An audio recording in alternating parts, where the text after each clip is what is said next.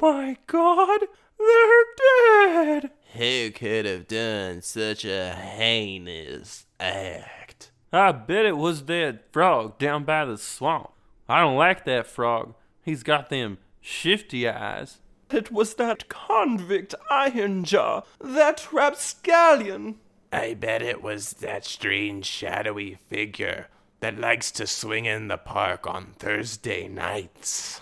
I swear to you, it was my stuffed panda. He's, he's possessed. It could have been Ricky's arm. We haven't seen it since it got cut off. I definitely know who the killer is. That Yeah. Blank is the killer. Hello, and welcome to Blank is the Killer, the unoriginal horror movie podcast where I, your supreme host and magical friend Josh Baker, cover six new to me horror movies and, for the last time, babble about Buffy for the seventh topic. This episode, I'll be rambling on about undead STDs, creepy cults, and bloody revenge. Bring along any recently forged weapons as we wander down the road of revenge. Number 1 Night of Something Strange, 2016, directed by Jonathan Straiton. A janitor named Cornelius bangs a corpse in a morgue that is thought to be infected with a strange STD. He then turns into a zombie and forces himself on a female character at his house. A group of high school kids are going on spring break vacation. One of the girls in the group, named Carrie, goes to the bathroom at a gas station, and even though she tries to hover, her rear makes contact with a toilet seat that Cornelius threw up on right before she showed up. A bunch of people end up getting infected. Two characters, Christine and Dirk, are the only two that make it out alive. They kiss, and Christine gets infected. Turns out Dirk is immune. The infection is spreading, and Dirk decides to head in its direction to be a hero, only to have his journey prematurely ended when an ambulance runs into him. People infected by the zombie STD and whoever was driving that ambulance are the killers. A ton of insane stuff happens in this movie. Before I jump into it, I want to say that the one thing I think the movie could have gone without is the zombie rape. There are multiple scenes where zombies rape women. It really messes with the comedic tone of the rest of the movie and is completely unnecessary. The movie could have worked perfectly without it. Cornelius could have engaged in consensual sex with the woman at his house, who I'm going to assume is a girlfriend to avoid adding incest to the movie, and there could have been more situations like the toilet seat hover fail instead of the rape. This is a low budget, incredibly indie production. It's nowhere near perfect and has issues when it comes to sound, gore effects, dialogue, and acting. Even though it has issues, Night of Something Strange is oozing with charm. This movie inspired me to think about making my own horror feature, since even though it's not perfect, it's actually a funny, decently made horror comedy. I just dogged on the dialogue, but it only really suffers when Dirk and Christine are talking together, since their pairing is the only time in the movie that isn't trying to be overly funny. Other than that, there is a ton of hilarious dialogue that, while dumb, I heavily enjoyed. The humor is on point. A lot of the humor is based on absurdity. For example, there is a character named Freddy who is like the jerky clown character. He keeps making fun of a huskier character named Jason. I will say that the fat jokes sucked and weren't original or needed, but I think the absurdity of the part I'm about to unveil is fantastic. Freddy is trying to bang Carrie, who turns him away. He leaves the motel room they were both in, and Jason enters a little later. By the time Jason enters, Carrie has started becoming a zombie.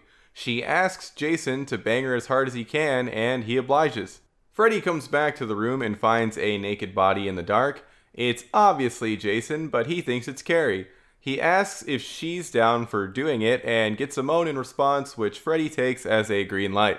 After trying to get things started and finding there to be too much friction, Freddy starts going down on Jason and eventually bangs him all without realizing it's Jason.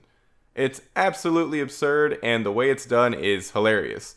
Freddy also gets his willy stuck in Jason's bum, which leads to even more hilarious shenanigans. This movie attempts to mostly use practical gore. There is a lot of animated blood splatter whenever a gun is used, but besides that, I do respect the practical gore attempts, even though there are some that look pretty terrible. The two worst gore effects in the movie are shown back to back, which really makes you notice them. During Carrie and Jason's bone session, Carrie bites off one of Jason's nipples, quickly followed by also removing his lip in the same toothy manner. Both the nipple and lip removal do not sell at all. Luckily, these aren't the only effects. There are monster penis and vagina effects that are amazing. I'm not 100% sure how they did the monster vagina that basically turns into a mouth with teeth that shoots out a giant tentacle, but from the looks of it, most of the budget must have gone to this effect. It's truly amazing for such an independent film. There are some iffy makeup effects like Cornelius's face after he's hit by a car. The wounds don't make much sense. I still enjoyed his look to some extent, and I like the makeup for the gas station worker that transformed the younger woman who plays the character into an older looking lady. The makeup's fun. The movie had a hell of a time trying to get a makeup effects artist. One quit before the movie, and another was fired after shooting started. There are some physical actions that aren't believable at all in the film. Freddy punches Jason in the stomach, and Christine trips. Both of these actions are obviously faked and faked poorly. If I'm acting in a movie like this, I don't mind getting punched in the stomach or doing a real trip. You can do a light stomach punch and still capture something that looks like a real one, and you're probably not going to get hurt doing a quick trip. These scenes don't end up ruining the movie, but definitely take you out of it. I said the acting wasn't great, and that's definitely true. Thing is, the acting makes the movie better in all scenes, barring the ones where Christine and Dirk are talking to each other. The over the top, campy acting really heightens all of the humorous dialogue.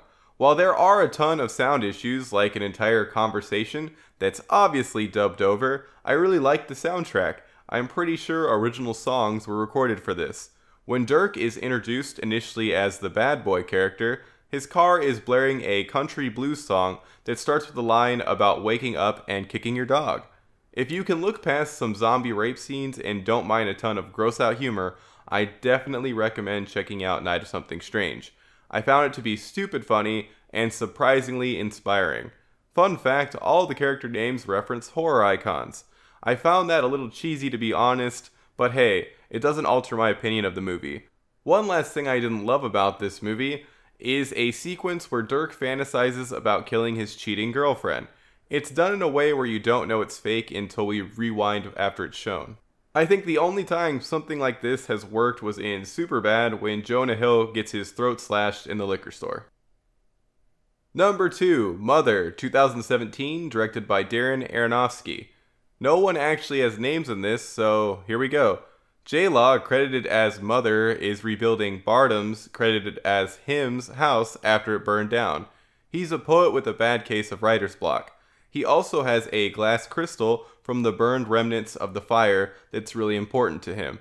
A random fan who's dying shows up. The fan's wife shows up, and the couple breaks the crystal. Their sons also make it to the house. One of the sons murders the other over inheritance issues. This event leads J-Law to finding a secret passage in the basement that contains an oil tank. The randos have a funeral at the house and are jerks to J-Law. They destroy stuff and are cast out. J-Law is mad at Bardem for allowing all this home invasion to happen without her consent. They have sex and she gets pregnant. Bardem writes a new, dope poem. More crazy fans and Bardem's publicist, credited as Harold, storm the house. There is random chaos that can't be real. People die. J-Law has her baby. The fans end up killing and eating it. J-Law goes to the secret passage in the basement where an oil tank is located and blows up the house. Bardem takes out her heart that has a new glass crystal in it and starts the cycle over with another girl. The oldest son, the publicist, er, Harold, and Bardem's craze fans are the killers. You can say that this movie is an allegory for Mother Earth versus man, and that J-Law is Mother Earth, Bardem is God, and the fans are the human race. Cool. That doesn't change the fact that I think this movie is stupid and a waste of time. It's the Bible. J-Law is still Earth, Bardem is still God. The fan that shows up first is Adam. His wife is Eve. The crystal is the apple. The sons are Cain and Abel. Yada yada. I want to say I have enjoyed all of the films I've seen from Aronofsky up to viewing Mother. I liked Requiem for a Dream, The Wrestler, and Black Swan. Mother is just a nonsensical adaptation of the Bible. It's boring. If your defense of a garbage plot is, it's a metaphor, look at all the symbolism, I don't care. The human population is ruining the planet. Well, yeah, you don't need to make a heavy handed movie about it. Barring the plot, this is a very well made film. There's great cinematography. I enjoyed Jennifer Lawrence's performance. The sound design is great, and I was enthralled by Mother's strange sickness that seemed to make her more sensitive to sounds. Before the film goes completely off the rails, it captures the feeling of anxiety perfectly. I enjoyed the film up until the point where Barnum gets a call from his publisher. I'd say that is the turning point where a promising premise is destroyed. After he answers the phone, we basically shift from something that could actually be happening to a nonsensical dream world. Well, more of a nightmare world, I suppose, since I'd say the movie is basically J Law having a nightmare.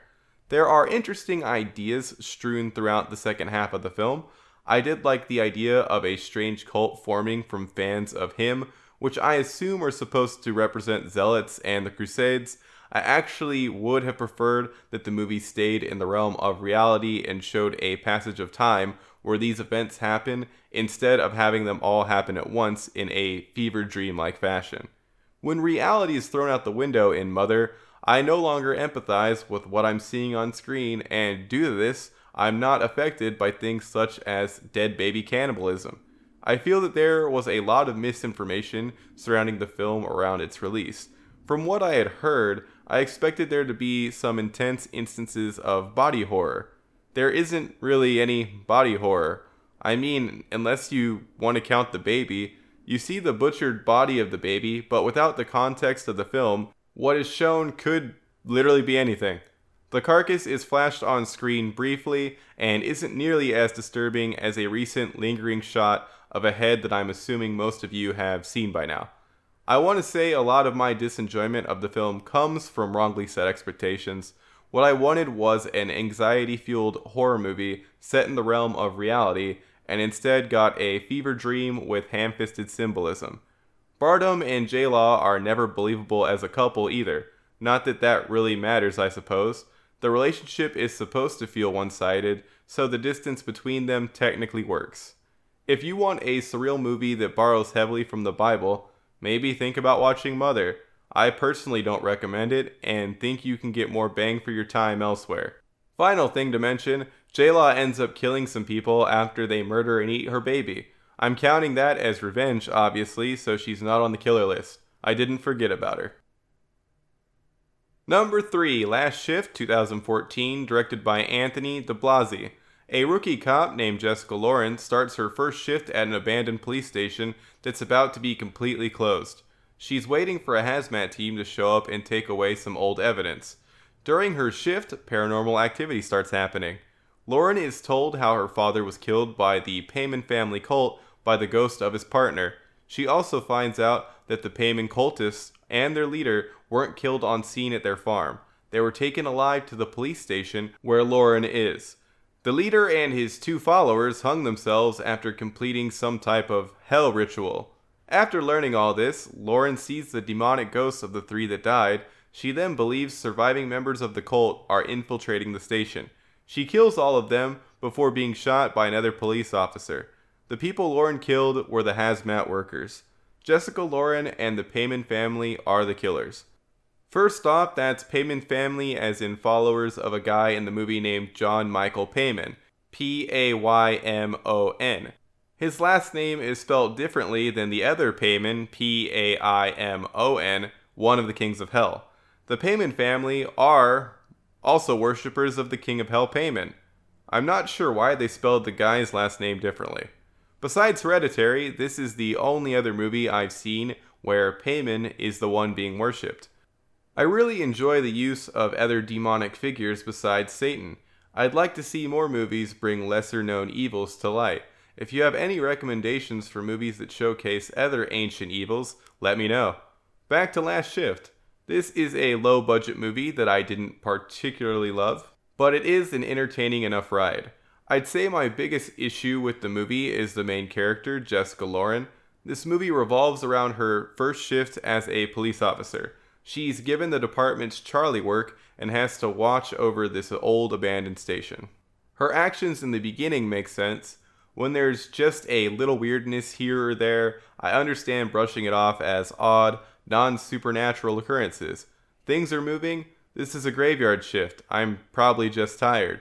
Now, when it comes to multiple TVs turning on and showing cultist interviews, multiple chairs rolling into me with no one in sight, and getting locked in a cell with something I can't see that's mocking me, you better believe I'm either getting out of there completely or at the very least calling the other station to report these happenings, no matter how crazy I sound.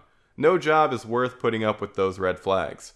Loren just puts up with most of this and goes back to her desk. There's one point where she calls her supervisor, but instead of telling him a full fledged demonic haunting is happening, she hesitates and leaves a message gushing about being a cop.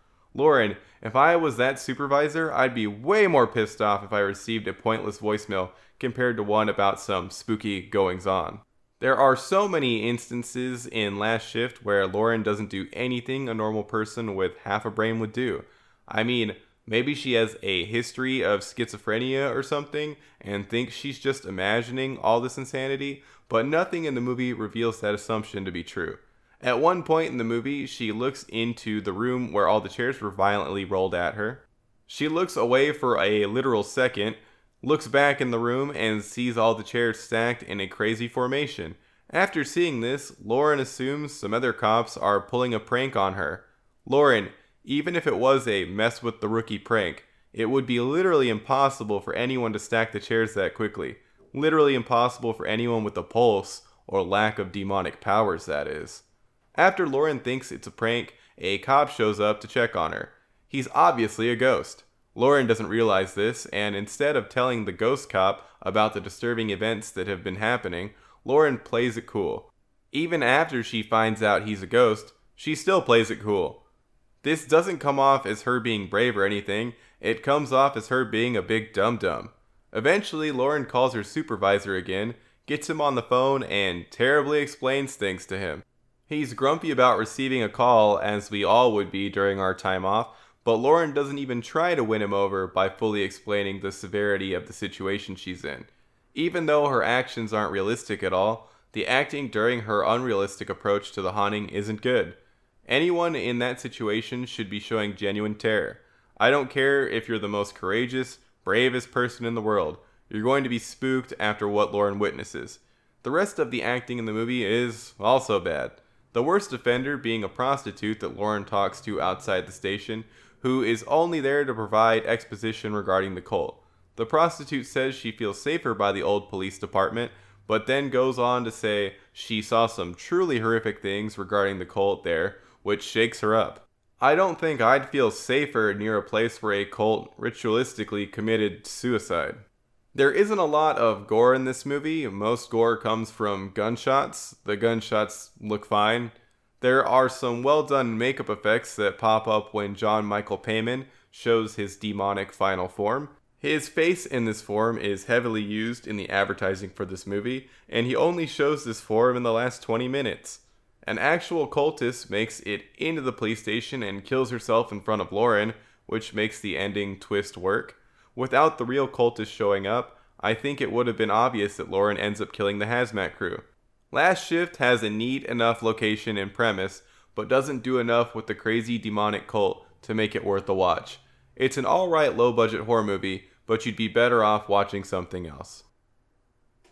Number 4, Slice, 2018, directed by Austin Vesely. In a town divided into two parts, one for the living and one for ghosts, pizza delivery people are being murdered. Everyone thinks it's a werewolf that has come back to town. Witches are behind the killing. They were trying to get everyone away from the pizza place so that they could use a portal to hell in its basement. The portal is opened, the werewolf fights the witches, and everything ends when the police shoot and kill the lead witch. The witches are the killers. Don't watch this movie. Yeah, I'm going to start off that bluntly. When I first heard that A24 was going to distribute a horror comedy based around a pizza place, I was hype. Given A24's track record, why wouldn't I be? Out of nowhere, the movie was released straight to video on demand. Now, I'm not a stupid idiot. I knew that the hush hush release and theater dodge meant the movie was going to be garbage, but some of the most enjoyable horror films are terrible. Slice is just terrible. I think the only times I wasn't bored to death were when Chris Parnell was on screen, and that's just because I think Chris Parnell is inherently amusing. Why did so many people sign on to this movie? Did they not read the script?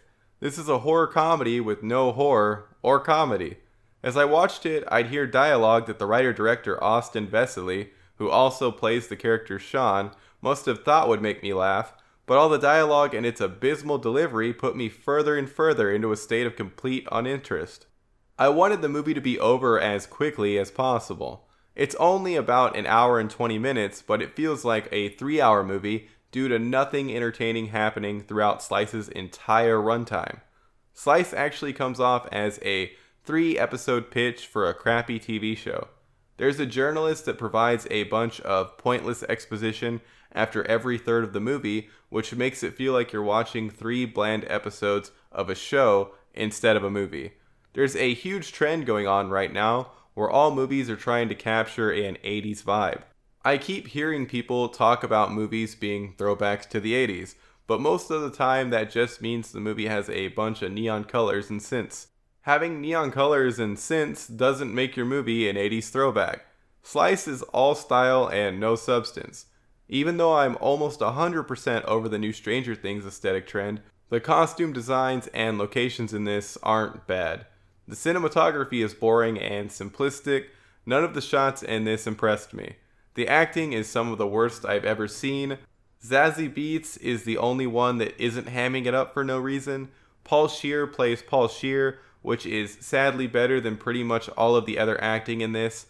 To be fair, Chris Parnell also plays himself, but I have loved him since seeing him in Hot Rod. Slice has a cop duo trying to figure out who's murdering the pizza workers. I've realized that cop duos are normally a huge waste of time in horror movies. I can't point at a cop duo that adds to a horror movie off the top of my head. In Slice, the cops are terribly unfunny and instead plain annoying. The ghosts in this movie have some mediocre makeup applied to them. I assume that they originally wanted to go full translucent ghosts, but didn't have the budget for it. I'm glad they didn't have a big enough budget since this dumpster stew of a film shouldn't have even been greenlit. The kills in this are boring. We get multiple throat slashes, which are all done in the same way. Zazie gets stabbed in the back, and a witch gets shot in the head. Paul Scheer blows himself up. The gore and makeup effects for them are fine, but the deaths are so lame and simplistic that it would have been hard to mess them up.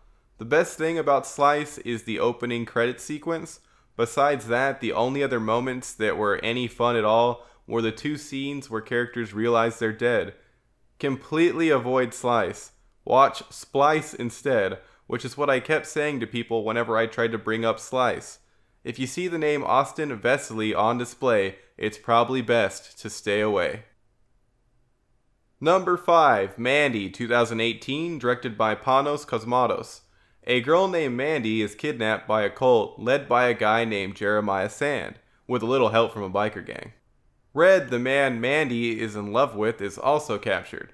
Mandy isn't down with the cult, so they burn her alive in front of Red. Red escapes and exacts revenge on the bikers and cult. The Jeremiah Sand cult and gang of pain loving bikers are the killers.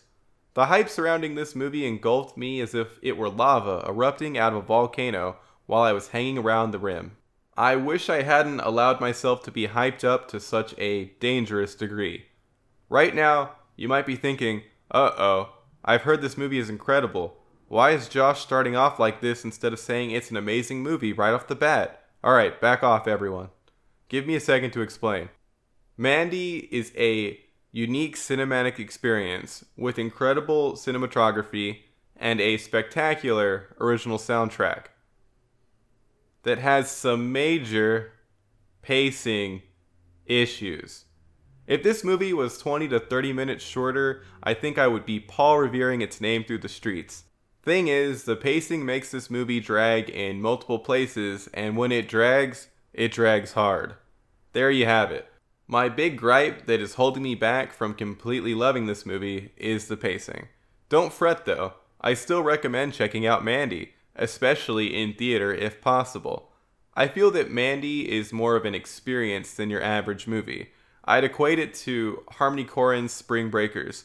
When both films ended, I wasn't sure how I felt about them, but with Mandy and Spring Breakers, the more time they marinate in my mind, the more I appreciate the cinematic experience I had while watching them. I haven't seen Spring Breakers in years, but vividly remember the sequence that has Britney Spears' Every Time playing over that robbery. Mandy perfectly captures an old fantasy novel. I watched it at the Alamo Drafthouse and caught the entire pre show, which showed clips from Hellraiser, heavy metal, and different fantasy movies. You can see the influence those films had on Mandy. The acting in this movie is amazing. Linus Roach's performance as the cult leader Jeremiah Sand is impeccable. Andrea Riseborough makes Mandy such a simple yet believable character. Well, I think everyone but Nicolas Cage is amazing. Cage has basically ascended from regular actor status and transformed into this crazy energy that we as viewers have come to expect and crave when watching a film with Cage in it. Nicolas Cage is basically a self actualized meme. I think the word meme basically has no meaning nowadays, but honestly, I think Nicolas Cage and meme go hand in hand at this point. Mandy's score was one of the last scores done by Jóhann Jóhannsson before he passed away.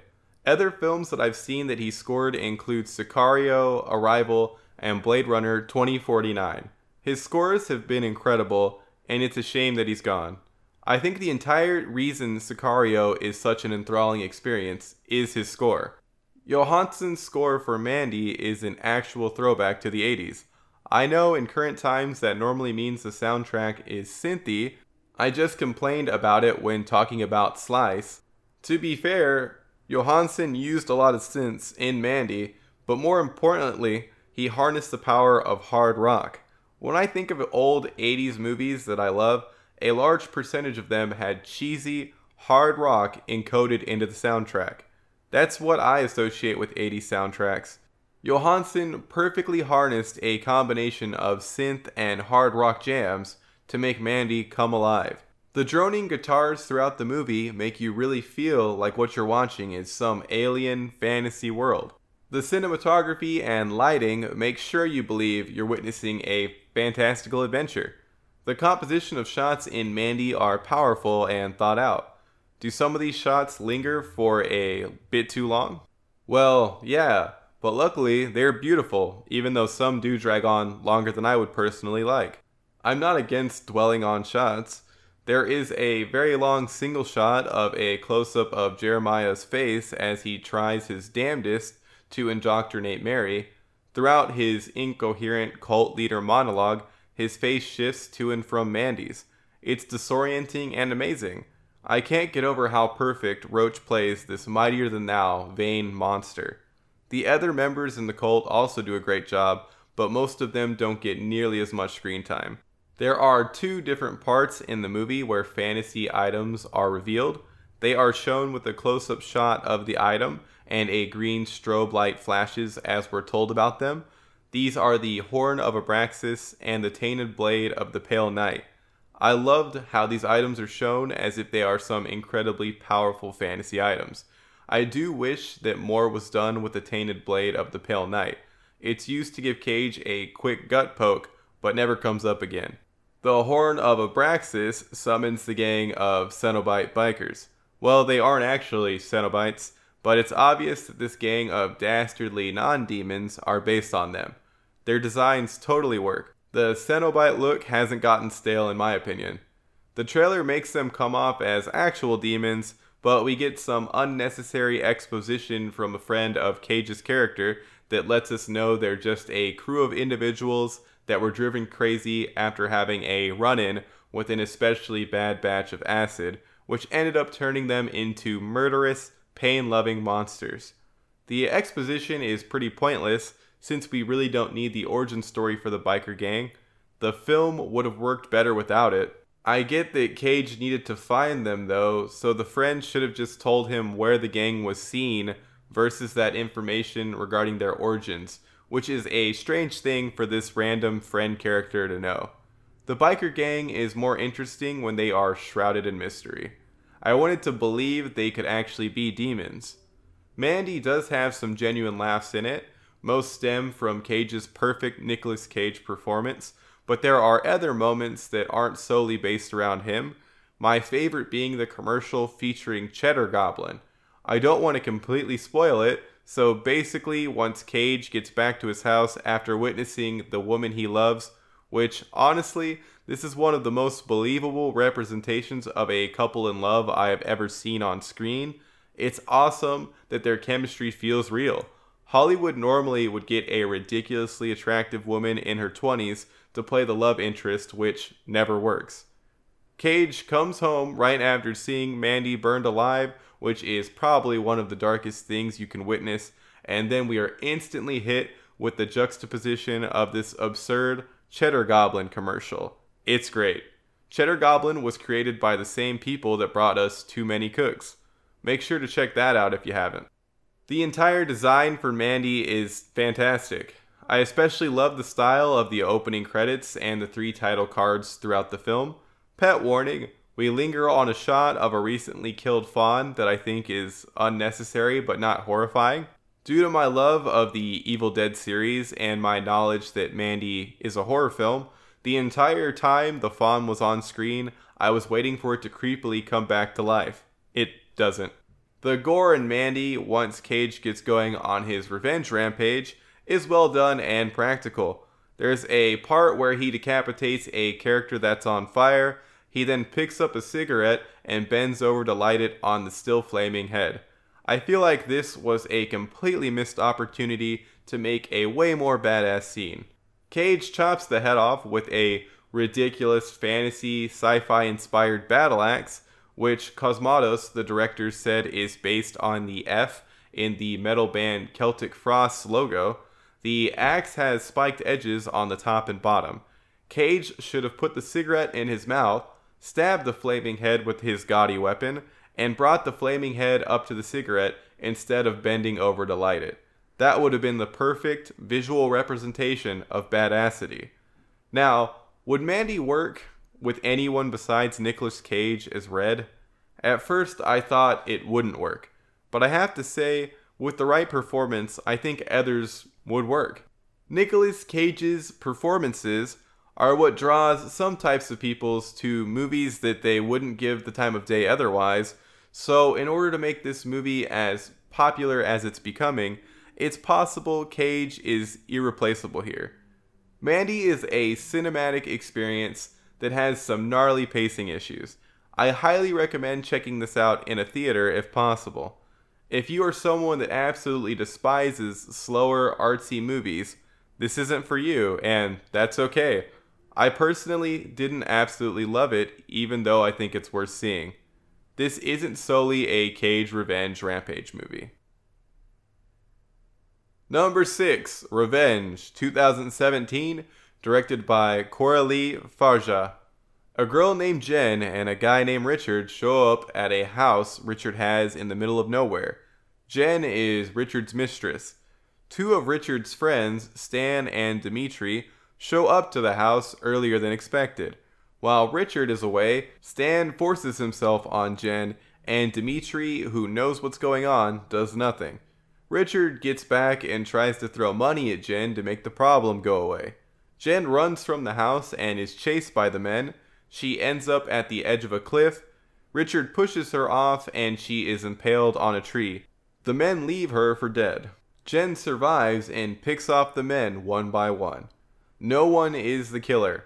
Technically, Richard, Stan, and Dimitri are the attempted murderers. Jen is exacting her very just revenge so she's obviously not being labeled as a killer. Rape revenge is a genre that has been around forever. It's not a genre I seek out. I haven't seen Last House on the Left or I Spit on Your Grave. I don't really want to. I guess some people find it cathartic when the victim takes their revenge. You can have a different catalyst for a woman to seek revenge. One of my favorite revenge films is John Wick. He's set off by his dog being killed. You could have had a very similar movie to Revenge where Jen has a boyfriend who is killed by the three guys, where she's then left for dead in the same way without the rape. I decided to give Revenge a shot since it's directed by a woman. Does it bring anything interesting to the genre? Nope.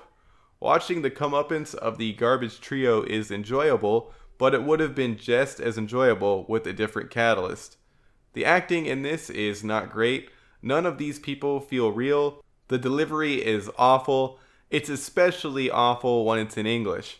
The three guys mostly speak French. The main draw for this movie are the gruesome deaths of the terrible characters, so how are those? Well, they're alright. The gore is done practically, and there is a ton of blood in this movie. I swear, the idea of someone dying from blood loss alone is not a thing in this movie. Everyone but Dimitri loses a ton of blood before either surviving or being shot to death. Dimitri's face catches the sharp end of a knife multiple times, making him the first death. This looks good, and I really like the effects done for his bloated, disgusting corpse that ends up being found by the other two guys. Stan the rapist doesn't get as much torture as you'd expect, but gets shot in the shoulder, which leads to him taking off a shoe so he can use his sock as a terrible bandage. Since he's now barefoot, we get an incredibly yeesh inducing sequence where Jen smashes a flashlight which leaves glass on the ground. Stan pursues her and ends up with, you guessed it, a huge shard of glass in his foot. He picks it out with his fingers, and boy oh boy, is this all done practically and incredibly grotesque. This still doesn't dethrone the current Yeesh King, which is still that scene from Gerald's game. Stan's glass foot does have a certain cartoonish feel to it, since it ends up being pretty over the top. He even uses that foot to hit the gas pedal when he gets back to the trio's car, which doesn't make any sense. I would use my uninjured foot, but hey, more blood gushes out of the wound if he smashes that foot down on the pedal. Jen kills him with a headshot. Richard's death is the bloodiest of the bunch. He's naked back at the house when Jen shows up and shoots him in the torso. After this, Jen and Richard start running around the house like Tom and Jerry as Richard bleeds all over everything. There is so much fake blood in this sequence, and it all looks great. I knew someone had to slip and fall since the floor ends up completely covered. Jen does fall, and the fall feels legit. Jen ends up ending Richard with the second shot, and that's all the revenge kills. Throughout the movie, Jen is wearing these huge neon star earrings, Stan starts shooting at her as he's chasing her, and one of Jen's earlobes is shot off. I thought her losing an earring from the shot looked kinda cool.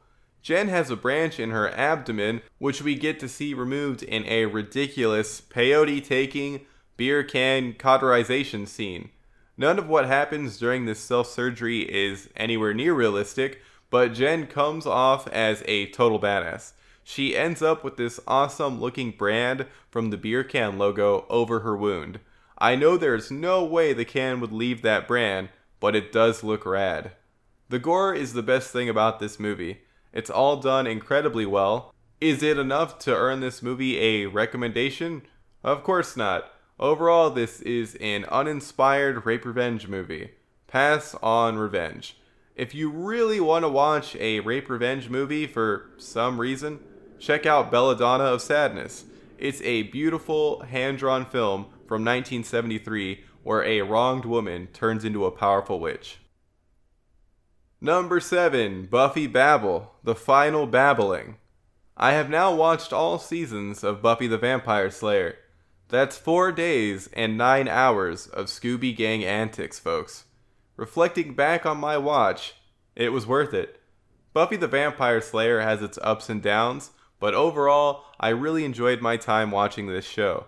Here is the final killer list Caleb, the first one's bringers, Turok-Hans, aka Ubervamps, and a bomb are the killers. Caleb is this rando preacher that shows up out of nowhere. He's played by Nathan Fillion and is basically thrown into the story to be a fightable entity of the first. The first makes him super strong. It's dumb, I don't like Nathan Fillion. I know that practically everyone else does, but I think he's a terrible actor. This series finale feels incredibly rushed. The second to last episode, End of Days, is a real head scratcher. Okay, so this really lame preacher character comes out of nowhere. That's fine, I guess. Buffy ends up getting a powerful battle axe at the place the preacher is hanging out. This is a little strange, but works. I'm not sure why they keep calling the battle axe a scythe, have any of these people ever seen a scythe? Remember Buffy's other mystical weapon? That sword that could capture souls? She probably should have kept that instead of breaking it. Anyway, Buffy has this special battle axe. She then randomly pops up at some sort of pyramid shaped tomb in Sunnydale that we've never seen before. The tomb is sealed, so Buffy kicks in what would be a doorway. Inside, she meets a random old lady who's been in the tomb for God knows how long that doesn't really have any reason to exist besides telling Buffy she helped make this magical axe. The lady then gets her neck snapped by Caleb. Wait, what?